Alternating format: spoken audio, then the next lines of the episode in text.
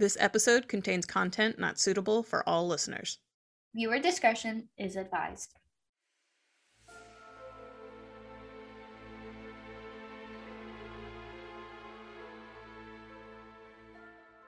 Hello, and welcome back to Shockingly Wicked, a true crime podcast where we bring you true crime cases from the headlines to the hometowns. I'm Brianna. I'm Meep. You're Meep. Meep, meep. No, I'm just kidding. I'm Brenda. and we are your hosts for the evening. Tonight is actually part two of potentially three. We don't know. We'll see as we record this episode. You're going to find out as soon as we do. the thing about me is I am a procrastinator. I will never know anything until the time that it's due. That's how I got through most of my academics. I literally wrote a paper, like, I started the paper the day it was due and submitted it, and I managed to get an A on it. So I, I flew close to the sun and I was not scorched. And that ruined the rest of my academic career. uh, since I've already got my degree and they can't take it back, uh, I paid for all of my English papers. All of them?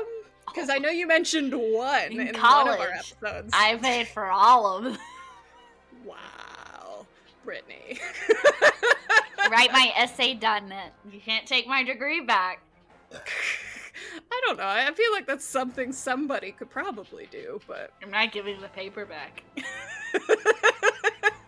well, the more you know. As we were saying, this might be part two of three. We're going to try to condense it into two episodes, but don't hold it against us if we don't. Our last episode, we talked about the Superbike murders. We didn't really mention who it was until the very end, but that's for a reason. That's because he didn't actually confess to the murders until, what was it, like 13 years later? Yep, 13 years. O- almost 13 years. Yeah, so suspense. But we don't have any extra shout outs to do today, so we're just gonna jump right in. Thank you guys so much for listening anyway. But yeah, Britt, you're gonna you're gonna go ahead and do the do the thing. I'm doing the thing. So, born on March 7th in 1971 in Fort Lauderdale, Florida. Of course he's Todd, a Florida man. He's also a Pisces. what do you got against Pisces? I, I actually don't really have any beef with Pisces. I got okay. a lot of beefs with Geminis. I mean, I feel like everybody has a beef with at least one Gemini in their life. But I'm a Sagittarius, so I am biased. Your girl's a Leo, so. Fire signs! My birthday's in three days, guys. Happy birthday to you! Thanks! Anyway. Todd Kohlhepp did not bless the world. Just throwing that out there right away. Well, usually when babies come, they're blessed, but I don't think he was a blessing. I mean, that's yeah. just my personal opinion. He was born to Reggie. I'm gonna slaughter her last name, and I apologize, but it's Tadri or Tagri, Tadri or Tagri, and William Sampsell. I don't know where Kohlhepp came from. He took his stepdad's name, I think. Okay, mystery solved. Please don't quote me on any of this. So, from the start, Todd claims that he had a troubled childhood, uh, but as we will find out, he is a compulsive liar. Oh, fun. So, another H.H. Holmes situation. Mm-hmm. He was raised in South Carolina and Georgia, and his parents divorced when he was two years old, and his mother got full custody of him, which I think usually happens. Yeah, that's the preferred method, I guess, is to keep him with the mother unless the mother is unfit. At eight years old, he was committed to the Behavior Evaluation Center at Georgia Mental Health Institution for his behavior and his treatment towards other children. That's not reassuring. it's already off to a bad start. He was super aggressive, and other children would go on to describe him as a bully. So he spent three and a half months there as an inpatient. Okay, so apparently he killed a goldfish with Clorox, but the explanation to it kind of makes sense, like because it would have been of a six, seven year old, but he explained it as he was trying to clean the tank quickly, like because it was part of his chores, so he could go back outside and play. So he poured the bleach into the tank with the fish still in it. Not, I don't think he realized that the bleach would kill it. I mean, that's valid. At the same time, I know in hindsight, but as like a okay, well, To be fair, goldfish are really easy to kill. So. I was about to say, but also you got to think, well, who's letting a six-year-old, seven-year-old handle bleach? But wait, was this like a class pet or was it like a family? It was thing? like at his house. Okay, yeah. In that case, I think I think it was just like part of his chores. Like I think it was his goldfish, but and it was his responsibility to clean the tank. But I, but he didn't take the fish out. It's not funny. It's actually terrible. R.I.P. Goldfish. R.I.P. Goldie. He also once shot a dog with a BB gun before that, and that was explained, but I didn't write down the explanation. So That was sue me. explained because he's a sociopath. Anyway, So his mother would go on to describe Todd as hard to control and manage even before he was a teenager. Which, I mean, he was put in the mental health place. yeah. So in this documentary I watched, and it's it's like a, I think there's six parts to it, but it's really good. It's on Amazon Prime Video, and it's called "The Devil Unchained: The Todd Kohlhepp Story." It's really good.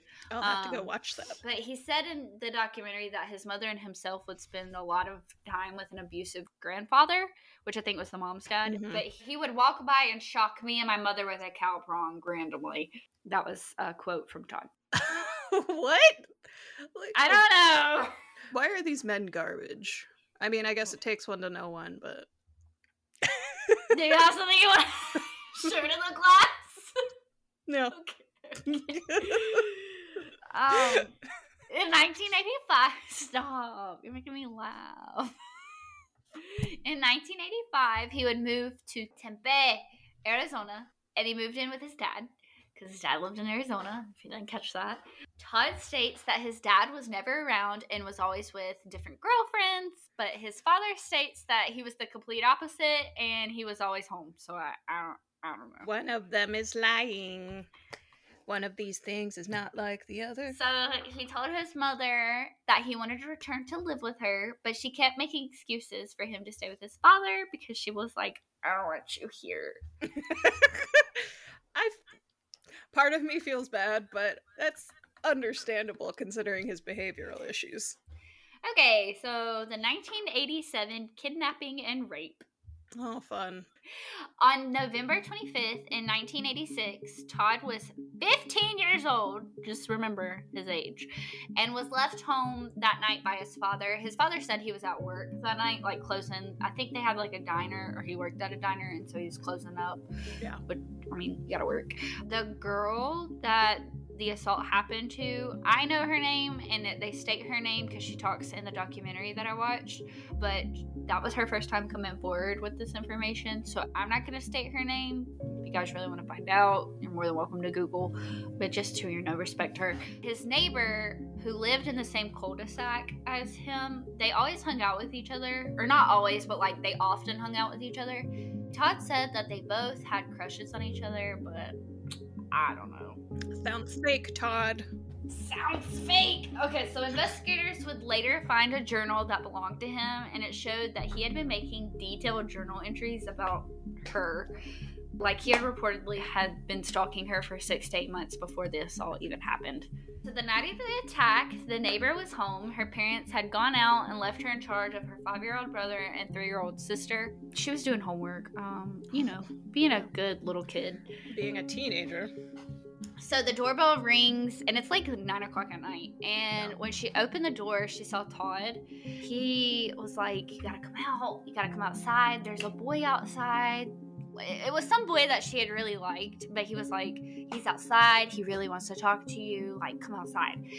And you know, she responded because she's a responsible 15 year old and said she couldn't come outside. Her parents weren't home, and she was watching her siblings. Mhm. So, you know, she's like, sorry, and then shut the door. But at this point, like, her siblings were in the bed already, so she was the only one that was up. But he was being a little persistent, and like, he kept knocking and ringing the doorbell, and he even went so far as to go to her back door and knocked on it and was like, hey, come outside. Like, you really have to come outside. Like, he was very persistent. That would send up red flags in and of itself. I know, but she's like 15 and it's the I 80s. know.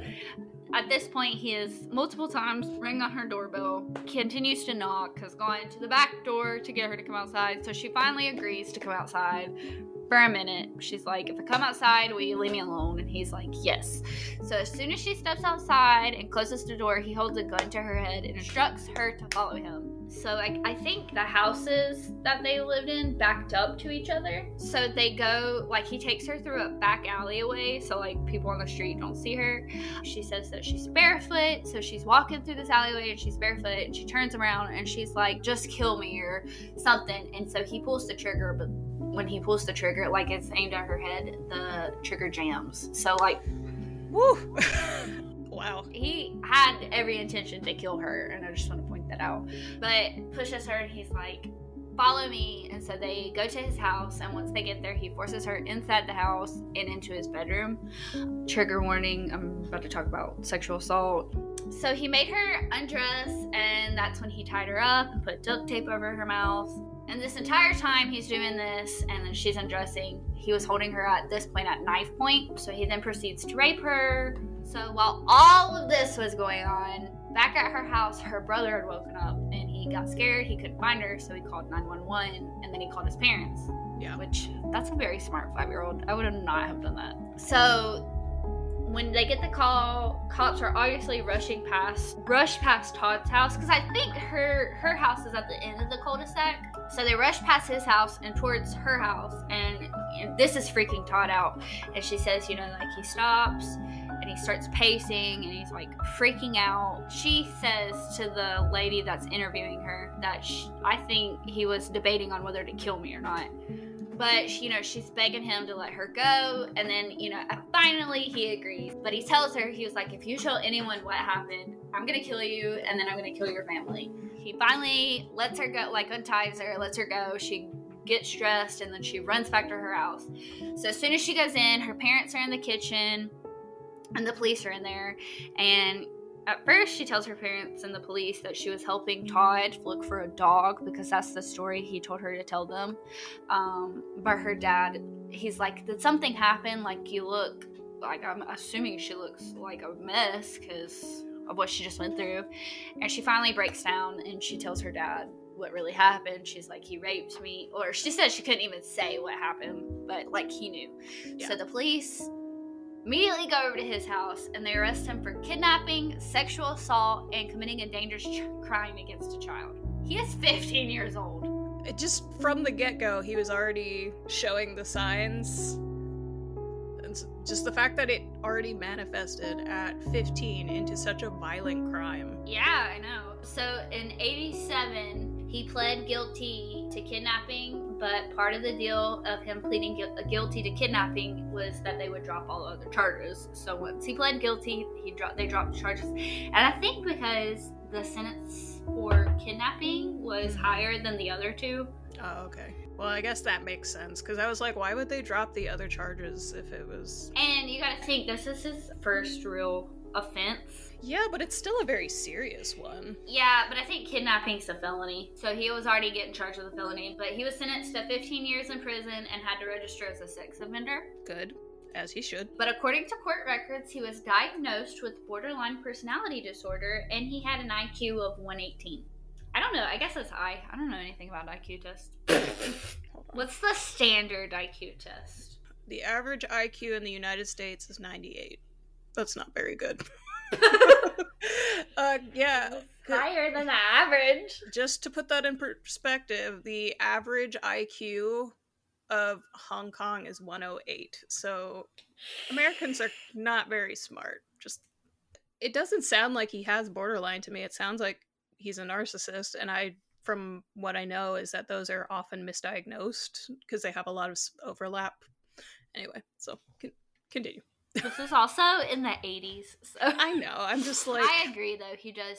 he had it and you'll be able to see it i think going like as we talk further into it but he does have a lot of narcissistic uh, personality traits so he was released from prison in 2001 after serving 14 years because i think he was arrested in 86 and he got sentenced in 87 so i think mm-hmm. they took a year they like counted that year as part of his sentence yeah so, but while he was in prison, he graduated from Central Arizona College with a bachelor's degree in computer science. And after he was released from prison, he moved to Spartanburg, South Carolina, where his mother was located. So in 2003, he started attending Greenville Technical College, and then he transferred to USC Upstate. So he graduated in 2008 with a Bachelor of Science degree in Business Admin and Marketing. But while he was in college, he took the test or the exam to become a real estate agent. And then after he graduated, he opened up TKA Real Estate and ran it out of his home in Moore, South Carolina, which is a part of Spartanburg County. So he was a realtor.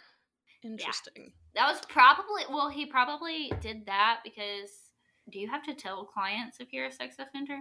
That's a good question. I would assume you have to. That's something you have to disclose, but I, I don't know actually. Because I mean, you're obviously you're going to be on the sex offender registry, but I guess if you have to go out of your way to look for that, you probably don't have to tell them unless they have a child with them. Well, I think when you usually like move into a place, you have to like you register. have to tell your yeah, and you have to tell your neighbors or something like that. Um, you you have to like when you move you have to register your new address but you don't have to tell the neighbors but you have to you know go and check in every so many months. Okay. I well, know i worked at an apartment complex. The, the more you know. So he ran this out of his house in moore south carolina but prior to this he worked as a graphic designer. Mm-hmm. And then in May of 2014, he purchased a 95 acre tract in Woodruff, South Carolina. In 2016, Kala Brown was a 30 year old employee at a dialysis department in Anderson, South Carolina. She also cleaned part time for a real estate agent in Spartanburg, South Carolina, which I think is totally different than Todd. Charlie Carver was her boyfriend. He was recently divorced uh, to a woman named Nicole, and he had recently started dating Kala at the time the two of them went missing. So they were reported missing on August 31st in 2016. The last time Charlie was seen before he went missing was on video as he was leaving work for the day. This part kind of gets weird his ex-wife she was reportedly struggling with a the recent separation between the two and mm-hmm. had recently shown up uninvited to charlie's apartment uh, before him and kala had went missing. Yeah. So after kala and charlie were reported missing on august 31st 2016 the same day that they were nicole would post my beloved husband rest in peace as her facebook status what? what? but other than the status, investigators really had no not really. They actually they had no evidence that indicated Nicole was involved in either disappearance. Mm-hmm. It's just a little weird. So after this, AT&T would later go on to get a call from an investigator requesting information about Charlie and Kala's last known cell phone pings, which mm-hmm. would be mm-hmm. fine, except this employee had already spoken to investigators about the same thing. Nicole Nunez was then arrested for impersonating an officer, so she had called AT&T and impersonated the investigator asking for information. It's not looking too good for you, Mr. Lady. She actually has nothing to do with this plot twist. I know, but still, that's that's sketchy. On November 3rd in 2016, Kala Brown was found. She was found inside a shipping container on a property in Woodruff happened to be 95 acres. It's a lot of land. And belonged to one Todd Kohlhepp. Dun dun dun. Oh, hold on. It's very loud. I'm sorry. Do you know where your buddy is? Investigators asked Kala. And we'll get right to that after a quick word about our sponsors. They were obviously talking about Charlie, but she says, Charlie, he shot him. Todd, Todd Kohlhepp shot Charlie Carver in the chest three times, and then he wrapped him in a blue tarp, put him in the bucket of the tractor, and locked me down here. I've never seen him again. If I remember right, there's a video, like a, a body cam video I remember seeing something when they first found her in the shipping container, and I remember her saying that um, that he shot him. Okay, so This is a direct quote from the current sheriff of Spartanburg County, uh, Chuck Wright. It was pretty emotional stuff, to say the least. When she was found, uh, especially when she was chained like a dog. Yeah, she was chained like a dog. So Kala said she knew Todd from Facebook, so they were already Facebook friends. Yeah. Um, but he had contacted her after she posted looking for work. So I, I don't want to say they were hurting for money, but I, I think they needed it. Like needed, they could have used the extra money. So shortly after they arrived, Todd was showing them around, and then he almost immediately killed Charlie, and then took Jeez. took Kala as prisoner. And he did all of this in front of Kala. This poor girl. So after they find her, they found Charlie's body buried in a shallow grave on his property and discovered that he had recently dug a grave meant for Kala. So he was planning on killing Kala. And she had been down there for like two two months, like sixty two days, I think. They found her just in time then, I guess. So once they get Todd and they like surprise attack him, they're like, "Do you know we're on your property?" And he's like, "No." And they were like, "We responded to some cell phone pings because their last known cell phone pings was Todd's Woodruff mm-hmm. property." Yeah. And he's like, "What? No way!" Literally. play dumb. and he's like, got a boxer, like his dog, and he's like, "This is my dog." like it's it's not funny, but it's like, okay. Yeah, and so I know from like the documentary, and you guys really have to watch it. Like it's such a good documentary. Kala said that he would come down every day, basically rape her. She would allow it because she's chained. I mean, what else are you supposed to do? He would feed her and then he would leave and he would do this like every day. But he would also like and it comes back when like they interview Todd. He would let her write letters, but I mean like at the same time, you have her locked in a shipping container and it's hot in South Carolina. It's in late August. It does not cool down until November. So I know she's burning up. But like, what else is she supposed to do? And apparently, like he says, they they haven't released her letters, and I don't think they should because Yeah. that's unfair. Because you have to think she's held captive for this Mhm. amount of time. She probably thinks she's gonna die. yeah. He states that in these letters she's confessing her love to him, but she's probably like using that as a an escape tactic, as a way to deal with being locked up, if it actually happened. But he would go on to say that the sex they had was consensual, but Of course he would.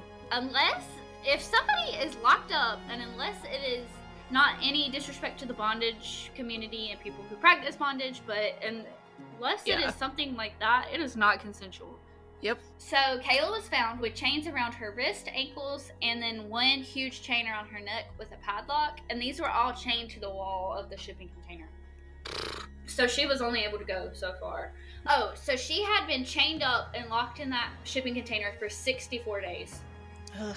so once they begin searching the property further, they find two more bodies, and these were later identified as Johnny Coxie, uh, he was 29 years old, and Megan Coxie, his wife, who was 25 years old. So essentially, the same thing kind of happened to them. The couple was reported missing on December 19th, 2015, after responding to an online ad looking for someone to help clean the property. As soon as they arrived, Todd killed Johnny almost immediately and then he held Megan captive for five days before ultimately killing her. So Kala was held a little bit longer, well, a lot longer.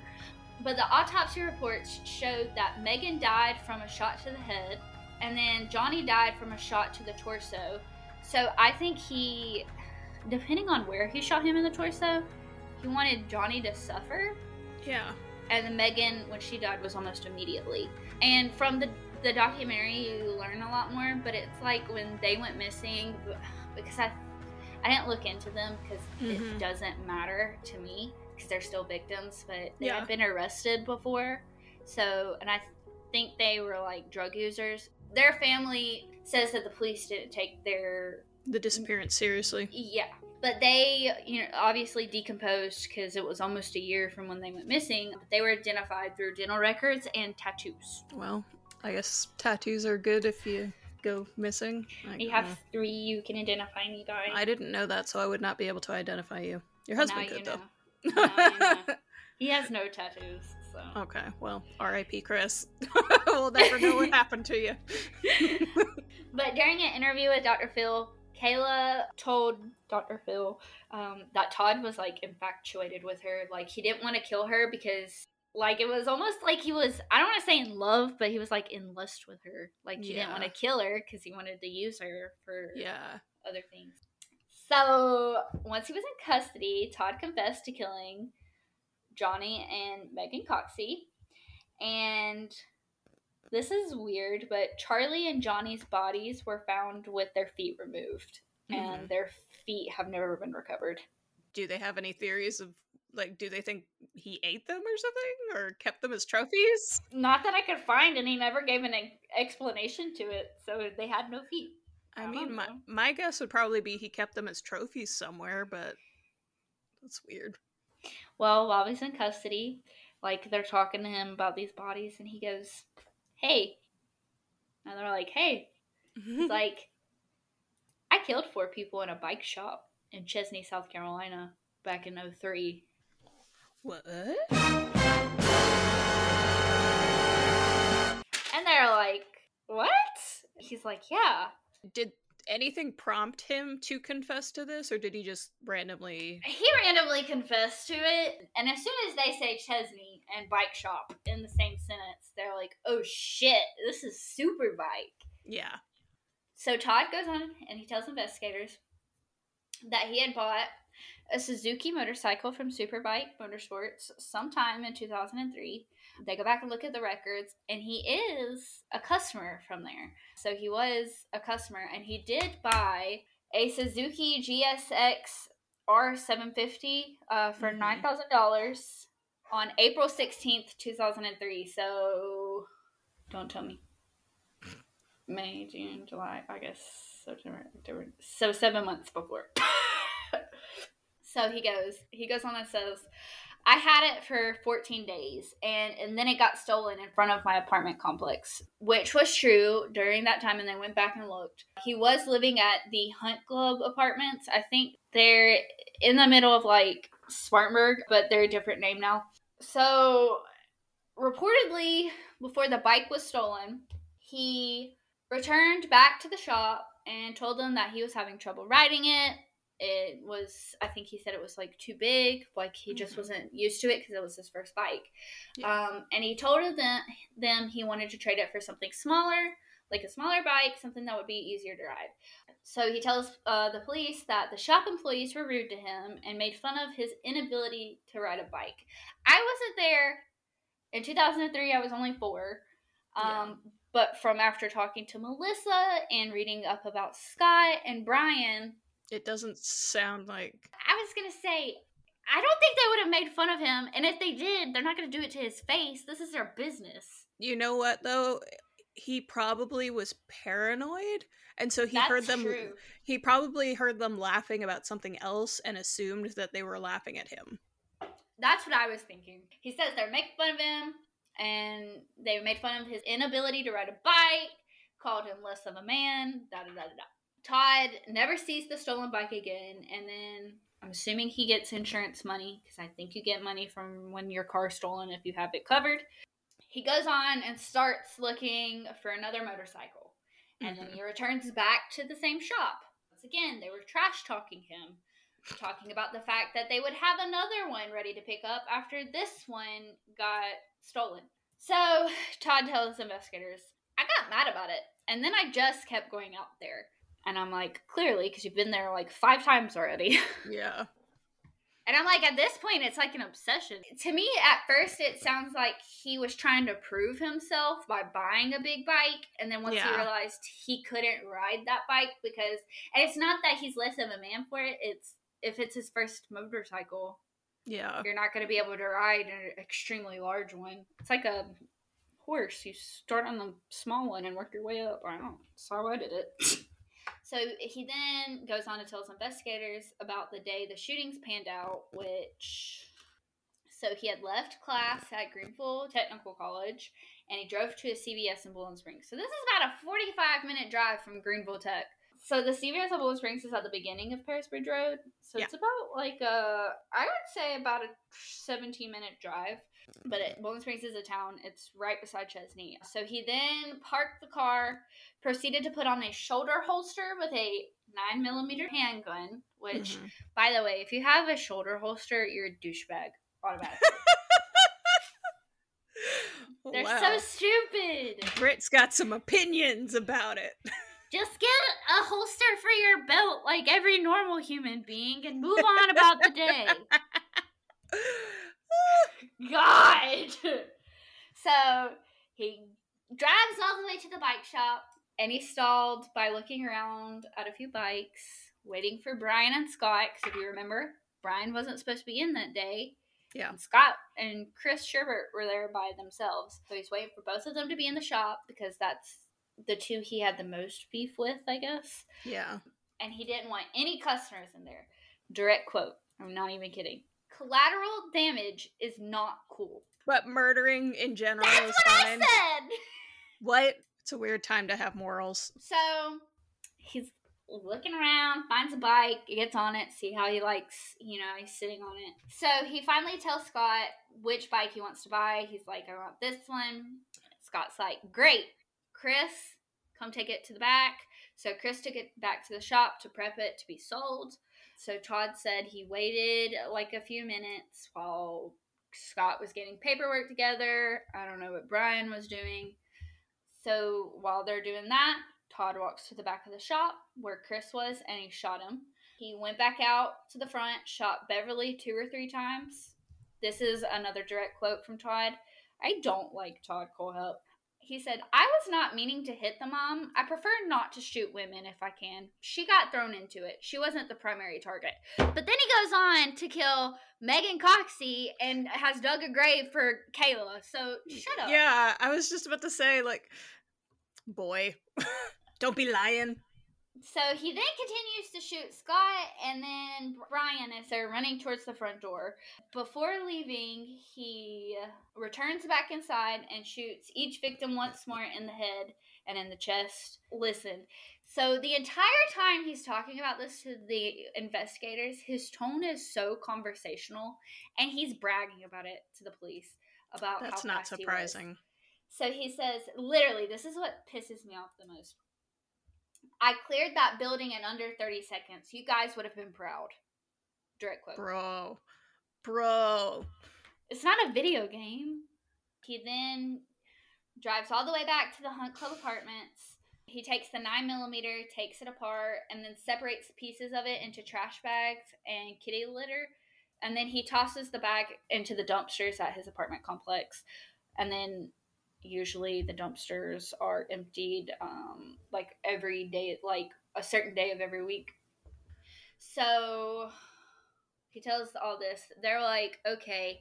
Apparently, at that time, it had not been released to the public that the victims had been shot in their head. Like mm-hmm. he had went back and shot them in the head. So that's how they knew he was telling the story. And then, like, he also told them about what kind of bullets he used. Yeah. So, so they so he knew details that whoever like was involved would have known, but otherwise not. Yeah. Now keep in mind this was 13 years after the Superbike murders. So we asked Melissa when we interviewed her what it was like when she finally found out somebody had confessed to the murders. Do you remember when you got the call that they had somebody who confessed to the murder? Um, do you remember how that kind of went down? Yeah, I do. Um, I was actually at the movies with my husband, mm-hmm. Chad. Um, we were walking out, and I got a phone call from one of the detectives who I had formed a good a good relationship with.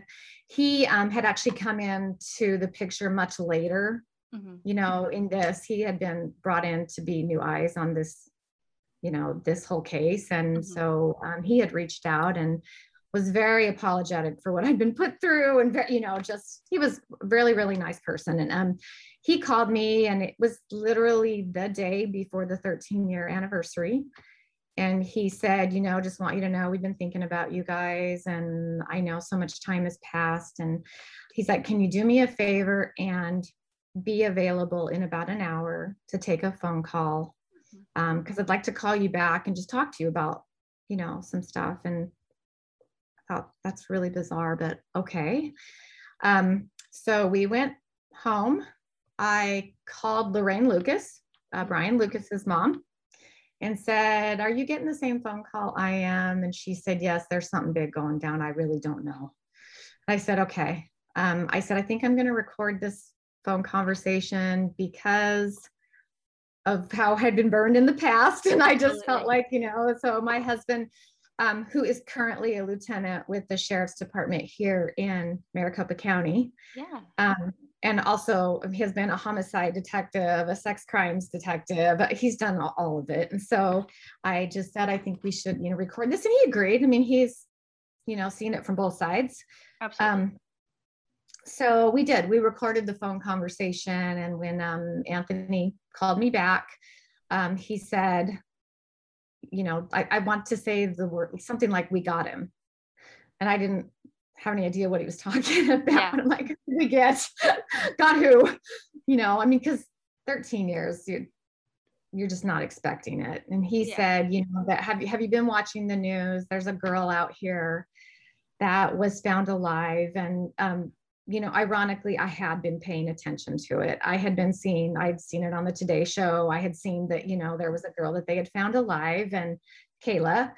And um, I just said, it's just crazy that that's in the same area, you yeah. know, that I lived and that Scott was killed. And so, yeah, I was paying close attention to it because I knew so many of the, the people involved, the, the law enforcement officers that they kept showing. And um, he said, well, he said, we, you know, you probably saw we, we found her alive yesterday or the day before. And I said, I did see that, which I'm grateful. And he said, well, he said the guy that had held her captive, um, told her while he had her that he had killed four people at a motorcycle dealership over a decade ago and they still hadn't caught him. And so, you know, when they told me that, I I got emotional. Yeah. I said, This is the same guy. He said, Yeah. And I, you know, as I was watching it, I never would have put two and two together. Two together. No way. It was just such a different um no. Circumstance. yeah. So not even for a minute did I think it was the same person. Um, yeah. And you actually met you actually got to face Todd. I did. Yes. Um, twice actually. I mean to uh, the first time at his sentencing, but I wasn't face to face with him mm-hmm. because that happened so quickly. Um, it he was sentenced within like six months. And so, mm-hmm. because he pled guilty, and all of us, all of the families of the victims um, collectively signed paperwork that we would not um, proceed with the death penalty, which it was a, a very easy death penalty case, actually. Mm-hmm. Um, but we knew as families that had we gone that route, that um, it would take years and years mm-hmm. and years and lots of courts and you know how it's like it's an average of 18 years yeah, so, and it would have kind of it would have absolutely drug out the trauma that you guys have endured for oh, 13 years already. Didn't even appeal to any of us. As much as we, you know, felt like, I mean, yeah, this is an easily a death penalty case. Um, oh, let me. um, I I said, oh, and you know what? I could probably make this bigger too. Sorry about that. No, you're fine. um, whoops. Um, anyway, I, I mean, I just felt like, you know, talking to the families, this is just the better way to go. We can be done with this yeah. in six months, you know, and so when they presented it to us, we all felt pretty strongly that that was the the right way to right way to go. But we still had a, a wrongful death and damages mm-hmm. um, lawsuit that we went ahead and filed because we did know that there would be property and um, things that he had. And it wasn't really about getting all this money from him. It was more him not being able to dictate what he could do with the money. Absolutely. That was more what that was about. It yeah. wasn't, I, you know, I've always maintained that if I got $5 in this whole thing, I would go to McDonald's and get a Coca Cola because they're the best and yeah. call, it a, call it a win, you know, yeah. and say, look, we got. Um, and so we did, we had the damages hearing, and that was two years later, mm-hmm. um, which I had a lot more time to go through knew, knowing I was going to face him and actually be in front of him this time, and I could look at him and he could look at me. I I prepared myself a little more for that than I did just sentencing where I could read a quick statement and that, you know, Yeah. kind of non-personal. This I knew I would be setting up in front of him that he would have to look at me and I would have to look at him. And I I wanted it to um I just wanted it to mean more and I wanted it and you know so I started pouring through some of the um, psychological evaluations that he had gone through. I started learning a little bit more about him Mhm. um, from from a different perspective, not as like the victim's wife, but more as you know, just a, a human, Mhm. just wanting to know like why was he like this? What happened to him that caused so much grief and sadness and heartache? And I, I wanted it what I said to him to come more from that than I'm so mad and I hate you and I hope you rot in hell. I, I just I wasn't there anymore, you know, and so um, you know, and after reading some of the things he had gone through as a um as a kid, and I felt like just he was a discarded little boy Yeah. who never never really felt like unconditional love from anybody. Mhm. Nobody ever just loved him because he was their kid or because I mean it, it sounds like his childhood was pretty rough. Mhm.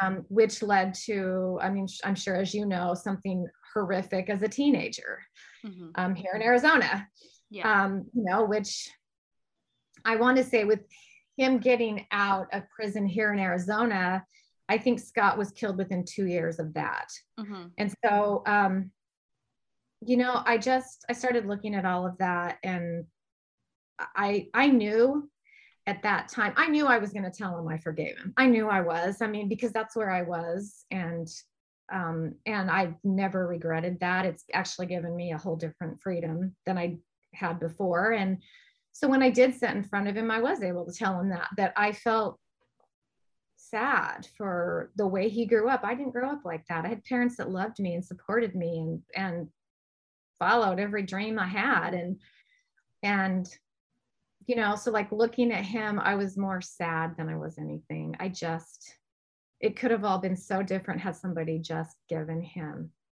the love he needed Yeah. and maybe not. I mean, some people are, you know, they Yeah. have some crazy uh, mental issues in them, but you know, I just, I still feel that way. I know he's a very narcissistic individual, even to this day. I've heard Mhm. some of his podcast. I've heard some of the interviews he's done, even from jail, and Mhm. but truly, like for me, I see that as just a really insecure man that just never got what he needed. Do you think that your response to him would have been different had he been caught sooner? Because you said that you weren't in that place of anger anymore. So do you think that if it had been sooner, that m- maybe your response would have been any different? Totally. I had had a lot of time. Well, at first, had it been any sooner, I wouldn't have had access to all the um, the information from the crime and the you know from we were given all of the um, all of the evidence and all you know. So my husband had poured through some of that. I didn't. I didn't really want to but the psychological evaluations and some of like the arrest Mhm. um, details and stuff. I did want to read through some of that and see what some of that was. But, you know, I think because I had time to go through that and look at that stuff and see it, but had it happened any sooner, even even within the couple of years, I'm not sure I would have had the time because I know Charlie Carver's family, they weren't there, you know, two summers ago, which I totally get. I mean, they're still reeling from losing Charlie in such a horrific manner. I know that, you know, Kala Brown wasn't at a good place when she faced him and her damages hearing. And, you know, I, I don't know. I mean, I just think it's the amount of, the amount of time I've had that definitely makes the difference.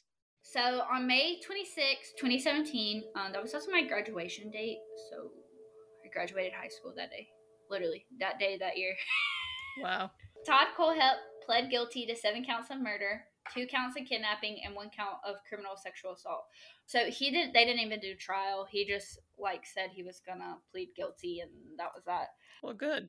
He was sentenced to seven consecutive life sentence without the possibility of parole, and then he only the only reason he pled guilty was because they said if he pled guilty, they would take the death penalty off the table.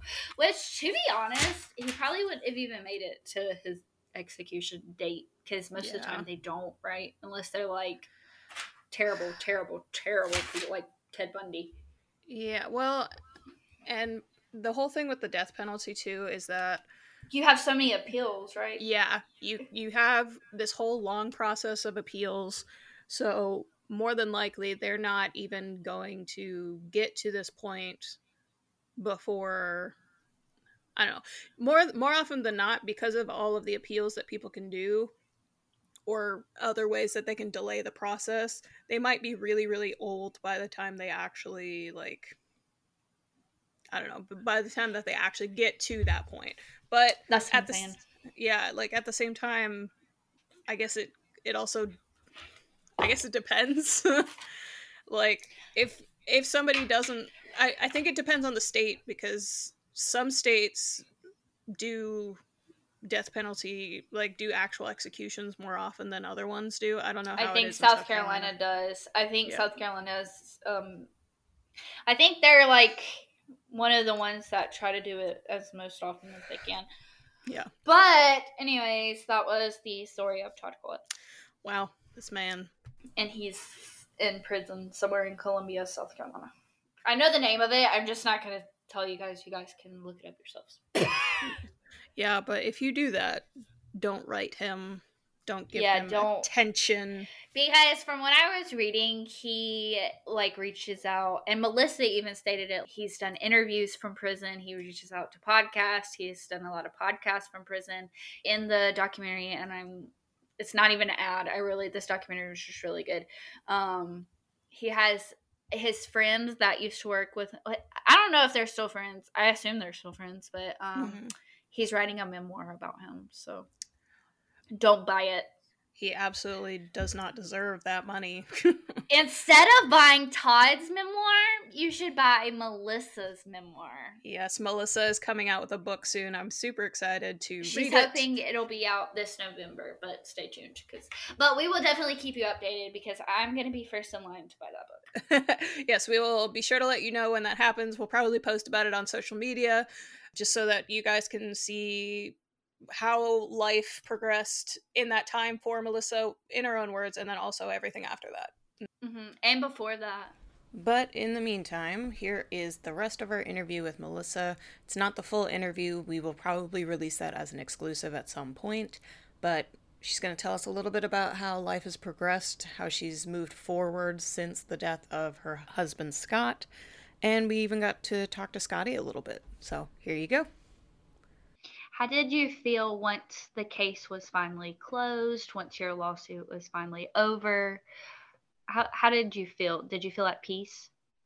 I do. I I feel peace from being able to tell him, you know, I I forgive you. I don't want anything bad to happen to you. Um, it still doesn't excuse taking lives. And I I did tell him if I were to take the life of anybody that has pissed me off during my lifetime, mm-hmm. there'd be a lot of dead people.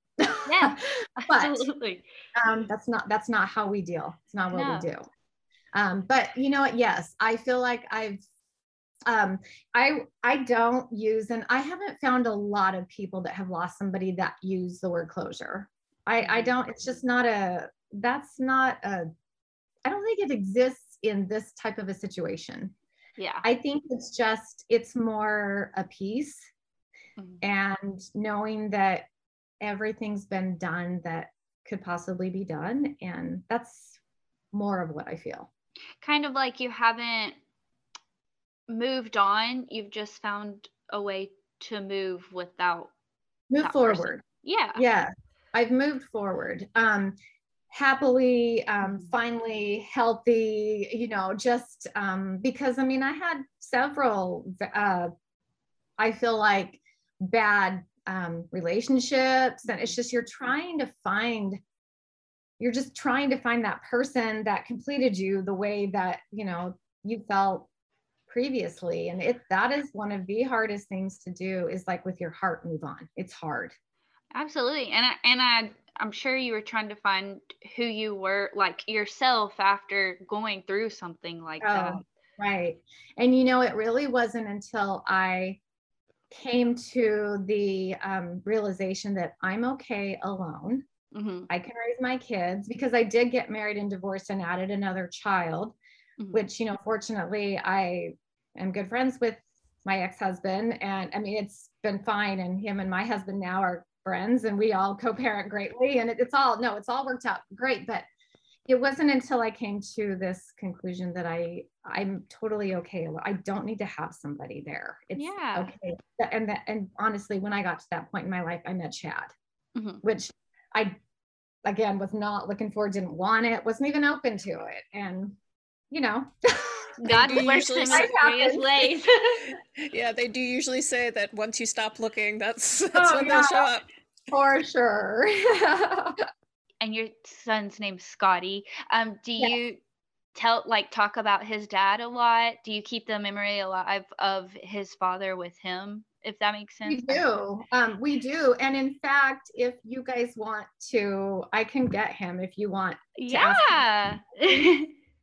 He, of course. He's not gonna want his face. I don't think he's done his He's, you know, he's a teenage boy right now, but um that's okay. Would, are you guys okay with that? Yeah, yeah absolutely. absolutely. I will I will go grab him and I'll okay. let you yeah, you guys okay. can ask away. Hold on. Okay. okay thank you. I told him that I might grab him. So I am texting him right now, like, get in here. Yeah, no, I just don't want to keep you guys. Oh, no. Okay. We were going to be recording our episode after this anyway. So we okay. we're going to be sitting here. I know. I told my okay. husband, I said, the the situation as why we're interviewing her is awful, but she's such a, like a you're such an inspiration. You just oh, deal with oh, it so sweet. well. Mm-hmm. No, that's sweet. But again, like we're saying, I've had some time. Yeah. And I've come, you know, come a long way. I've, you know, take responsibility for the stupid things I do. And I, you know, I, I I just love how you're so you're so positive after mm-hmm. what happened. And like I was looking at your blog, um your oh, Facebook yeah. page, like the blog part. Mm-hmm. And yes. I love like and I was reading the messages that you posted that when people reach out to you, and I think that's so sweet. I love it.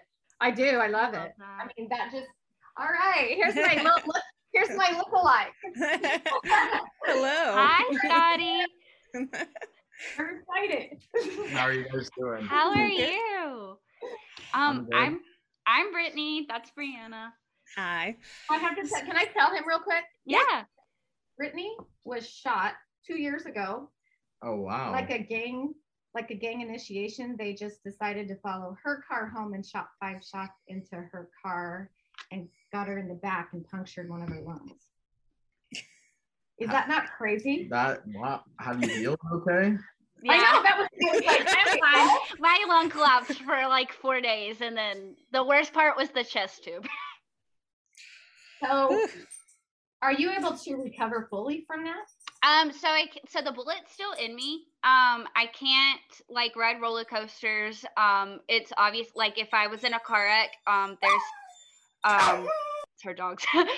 There's scared that it would move um the bullet, but other than that, everything's pretty normal. The bullet's still there.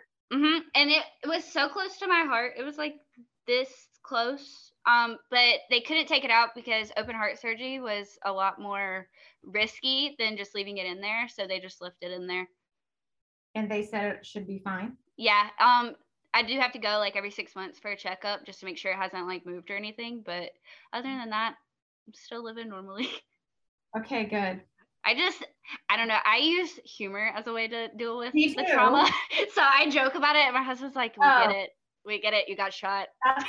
I was telling him that's why I like podcasts so much. To be honest, if anybody ever asked me to do it, I'm like, "Oh yeah, I love podcasts." Yeah. Because the conversation is so much more open. It's not so structured. Like if you have a news camera in front of your face and they're asking you all these formal questions. If I I'll do them, but this this yeah. is so much better for me. Mm-hmm.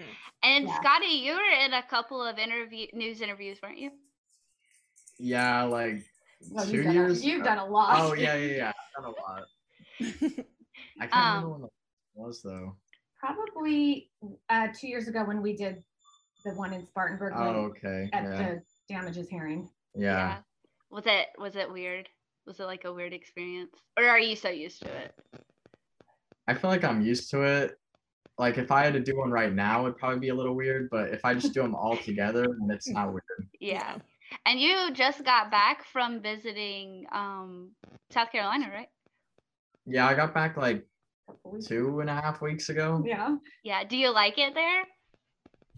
Yeah, I think. Yeah, I think. I think I'm going back in like a month. You're going back in a month before school starts? Well, actually, It'll be Our- after school Yeah, our, our school schedule is so weird. Um, each break we have during the school year, we Mhm. get a week longer than usual. So then we have shorter summers. I don't really like it, He but hates Yeah. it. I love it. It's a modified year-round schedule. yeah. Okay. So we get like seven weeks in the summer and then two weeks in October, December, and March. Okay. That's pretty like. For vacation purposes, I like it. yeah. You guys go on Yeah, a but- lot of vacations. Yeah, we try. Can I ask you a few hard questions, Scotty? yeah, Um, okay, so did you you got to meet Todd, right? yeah. or come face to face with him? Yeah, it was one time during. I don't know. It was some. I don't know It what it was was the damages specifically, but yeah, it was like a court. It was the Uh, yeah the wrongful death. Down. How how old were you then? Uh, like there really? 15. That was- Oh, I thought that was longer. no, okay. like Oh wait, yeah. Okay. Okay. Yeah. Like So I was. 16, No, I wasn't 16. I was 15. 15. Was was it 15. was it like a weird situation? Uh, kinda. I mean, it was. I mean, it was. I was a little bit nervous before it happened, but then when we got in there, it was. It was fun. Yeah. I was. Yeah, I was a little nervous, but and then I had to give a statement. I was a little nervous, like building up to that, but then once I got up there, it was fine. Mhm. You were like, I'm a pro at this. I'm pro at public speaking. That's right. Um and Melissa, you actually made him a scrapbook. Right? I did. okay. I was like, wait, I don't know if that's creepy to ask. No, not at all. No, you can. If, if it's out there, I was like, yeah, oh, I don't care. do you um do you look at the scrapbook often? Or before did you look at read it? Look at it often? I don't Uh, know how to form this question. I don't know that you looked at it for a long time. You probably forgot I even have it. It's right here behind you. Yeah, I, I know. I know what it looks like. Like I've been there before. It's been a while. Yeah, it's been a while. Mhm. Um, but we did just have a picture. I had a professional draw a picture of Scott and Scotty Mhm. together that I because I don't have any pictures of them. Yeah. I did give that to him for his birthday last year. Aw. That's so nice. sweet. Yeah, yeah, it was. Mhm. Do you do you feel like you have like I know you never met him, but do you feel like you have like a personal connection to your dad Um, or some kind of connection? Maybe not personal. I guess. I, well, yeah, I feel like it's more like I could feel it more when I'm actually like in South Carolina. Like obviously Yeah. I can feel it here, but like I feel like when I'm surrounded by people that knew him, it makes it easier. Mhm. Yeah. Cuz it's kind of like a situation you were kind of born into, like it's kind of been a part of your entire life almost. Mhm. Mhm. Yeah, exactly. Yeah, his um his whole take in this is it comes from a completely different emotional Yeah. space where any type of a relationship or anything he has with them is just from what he's been taught or heard or Yeah. read. You know, which I mean it's all good and it's all but yeah, it's definitely a different different take on all of it. Todd is. yeah, he definitely doesn't have borderline. I think he is an I think and other people have said that too, but I think he is a narcissistic and he's a um compulsive liar. Like it's been Yeah. stated. I don't know if he's diagnosed with it, but it's been stated it, like in a lot of articles I read it was he's a chronic liar, guys. And I was Yeah. like, period. Period. yeah, um, that's not surprising because narcissists are going to say whatever they can and whatever they need to to get what they want. but yeah, he's definitely he's not borderline.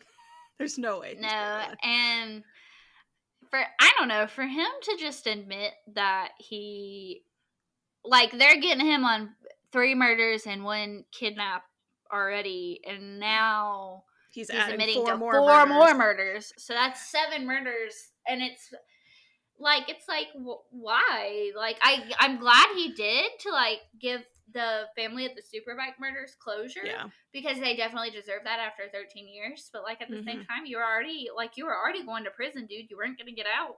No, but I think he wanted the notoriety of it. Like yeah, he wanted true. to be known for doing this thing. I don't know how He's how big the Superbike like I don't uh, know how big the Superbike case was down there, but I imagine probably pretty big because you said it was a small town, right? Uh yeah, like and it was the first quadruple homicide. I didn't know about it. Like Chris knew about it because when Todd um admitted to doing it, um, and then they released it to the media, Chris was like, "Oh my god, he did superbike." I'm like, "What the fuck yeah. is superbike?" I mean, now that I know about it, like I'm glad, like I'm glad that he admitted to it. But he's definitely he gives me BTK vibes. BTK all the way, dude. I hate BTK. BTK is a bumbling idiot, and I don't want it. We're not going to talk about him, but yeah. I just know he's a bumbling idiot. There's there's a lot of per opinions. Per the words of Alaina from Morbid, he's a bumbling idiot, and she has never been more right. Go listen to Morbid, everybody. So, yeah, Todd. I just I guess he wanted the notoriety for doing Superbike because he had already pled guilty. So, like you said, it's not like it was going to really do anything or change his sentence. Like he was already going to get like the yeah, they hadn't sentence.